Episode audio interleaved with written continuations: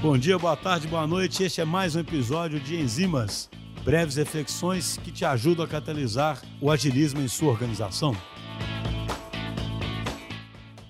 Olá pessoal, sou Fábio Falcão, sou CEO da Yaristec e eu estou aqui para falar um pouquinho sobre a importância da inteligência artificial no combate à fraude e também na certificação de processos. Nos últimos anos, a gente veio percebendo uma migração absurda de vários processos que até então a gente só via no mundo físico para também para o mundo digital. Essa certificação de processos, ela exige dois desafios iniciais. Né? O primeiro, temos que manter a mesma segurança que o mundo físico o processo físico oferece para aquele tipo de processo, também no digital. Né? Então, o primeiro objetivo é, eu preciso manter todas as nuances de segurança que eu tinha naquele processo digital, pelo menos de forma similar também no processo físico, assim como no processo digital. O segundo objetivo é, entendendo que o processo digital ele vai me trazer mais celeridade, ele pode me trazer também um acréscimo de segurança, o segundo desafio é como que a gente pode modelar esse processo digital para que ele seja, além de mais célere, que ele também seja mais seguro do que o processo que era realizado apenas de forma física. Então, passado desses dois desafios iniciais, a inteligência artificial ela consegue aplicar um acréscimo tanto na parte de segurança como também na parte de celeridade, para que esse mesmo processo físico ele tenha um acréscimo de performance, um acréscimo de, de celeridade e também de segurança no mundo digital. Dando um exemplo aqui bem prático, imagine uma prova. A prova até então ela é realizada apenas num local específico, com toda a segurança sendo feita por pessoas e essa prova, além de ter pessoas fazendo a segurança dela, toda a logística associada à impressão, toda a logística associada à distribuição dessas provas e ainda por cima existe o fator pessoas aplicando essas provas, pessoas corrigindo essas provas. Né? Então, a gente entende ali que são vários pontos que, além de tornar esse processo físico menos célere, também tornam menos seguro. Né? Então, agora imagine esse processo sendo feito de forma digital, onde a gente tem uma inteligência artificial que seria capaz de analisar todo o ambiente onde essa prova vai ser realizada, entendendo que esse candidato, esse aluno, ele possa fazer essa prova em qualquer local. Então, ele pode fazer essa prova na casa dele, ele pode fazer a prova na própria escola. Então, a gente está falando aqui de um processo que ele consegue ser bem mais célere, uma vez que não existe a necessidade de impressão, distribuição dessas provas, também não existe a necessidade de um agendamento específico para que essa prova aconteça, entendendo também que esse aluno ele pode realizar essa prova de qualquer lugar, ou seja, não vai haver também o deslocamento desse aluno candidato para aquele local de prova específico. Então a gente tem toda a nuance de celeridade aí associada a esse tipo de processo, auxiliado por essa aplicação de prova, com todo um ambiente que é analisado através de inteligência artificial. Então a gente está falando aqui de uma webcam que vai analisar todo o ambiente à frente daquela pessoa, tem um microfone que também vai ter um algoritmo de inteligência artificial que vai realizar toda a parte de análise do áudio daquele ambiente e a gente pode ter ainda outras análises sendo feitas também na análise, por exemplo, da tela que ele vai compartilhar durante aquela execução daquela prova. Então, entendemos que, além de todas essas nuances de celeridade, a gente também está trazendo aqui nuances de segurança. Então, a gente consegue expandir a segurança uma vez que a gente não está utilizando pessoas especificamente para aplicar a prova e para fazer a auditoria daquelas provas ou correção. Né? Tudo isso pode ser feito através de um algoritmo de inteligência artificial. Mudando aqui o processo, dando um outro exemplo também associado a alguns produtos que a Yaris hoje trabalha, a gente também pode citar aqui, por exemplo, a auditoria veicular, né? uma vistoria veicular que é feita, por exemplo, dentro de um órgão de trânsito. Então a gente tem a figura ali do vistoriador, a gente tem a figura ali de uma pessoa que vai ter que realizar a captura dessas imagens e coletar algumas informações sobre os veículos que estão sendo vistoriados.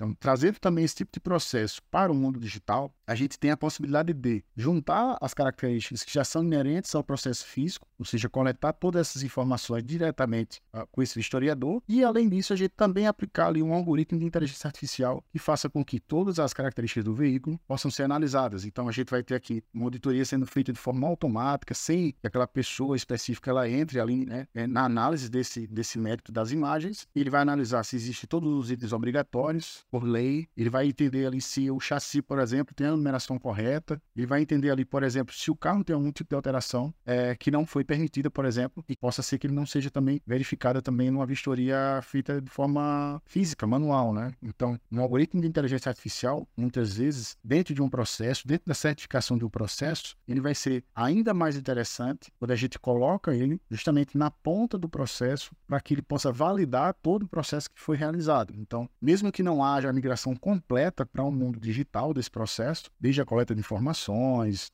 sendo feito tudo de forma digital, a gente pode ter modelos híbridos de certificação de processos onde parte do processo continua sendo feita é, de forma física, só que a gente coloca ali um algoritmo de inteligência artificial que vai validar as informações que foram coletadas, pode validar as informações é, que foram informadas sobre um veículo, sobre aquele tipo de processo, enfim, e outros processos também. A gente pode colocar apenas um algoritmo de inteligência artificial no final, justamente na ponta desse processo, e isso vai fazer com que aquele processo ele possa ser mais célere, a gente pode estar, inclusive, acelerando o resultado daquelas análises, e também vai ser mais seguro, uma vez que a gente está eliminando um item muito importante no, na certificação de processos, é justamente o fator pessoas. Né? A gente entende que em qualquer processo envolva pessoas, e isso eu estou falando aqui de, um processo, de vários processos que a gente pode ver hoje no mundo físico e também no digital, a gente vai ter sempre o fator pessoas como sendo ali é, um risco, né? uma ameaça à segurança daquele processo. Tá? Então, no combate à fraude, a gente entende que eliminando né, em alguns pontos, ou até mesmo apenas no final, na pontinha do processo, o fator pessoas, incluindo máquinas, incluindo algoritmo de inteligência artificial, a gente consegue, de fato, proceder um grande ganho para a certificação desses processos e o que é mais importante, tornando-os mais céleres, tornando-os mais seguros e cada vez mais retornando ainda mais um valor desses processos para a nossa sociedade. Então, a gente consegue fazer com que processos que são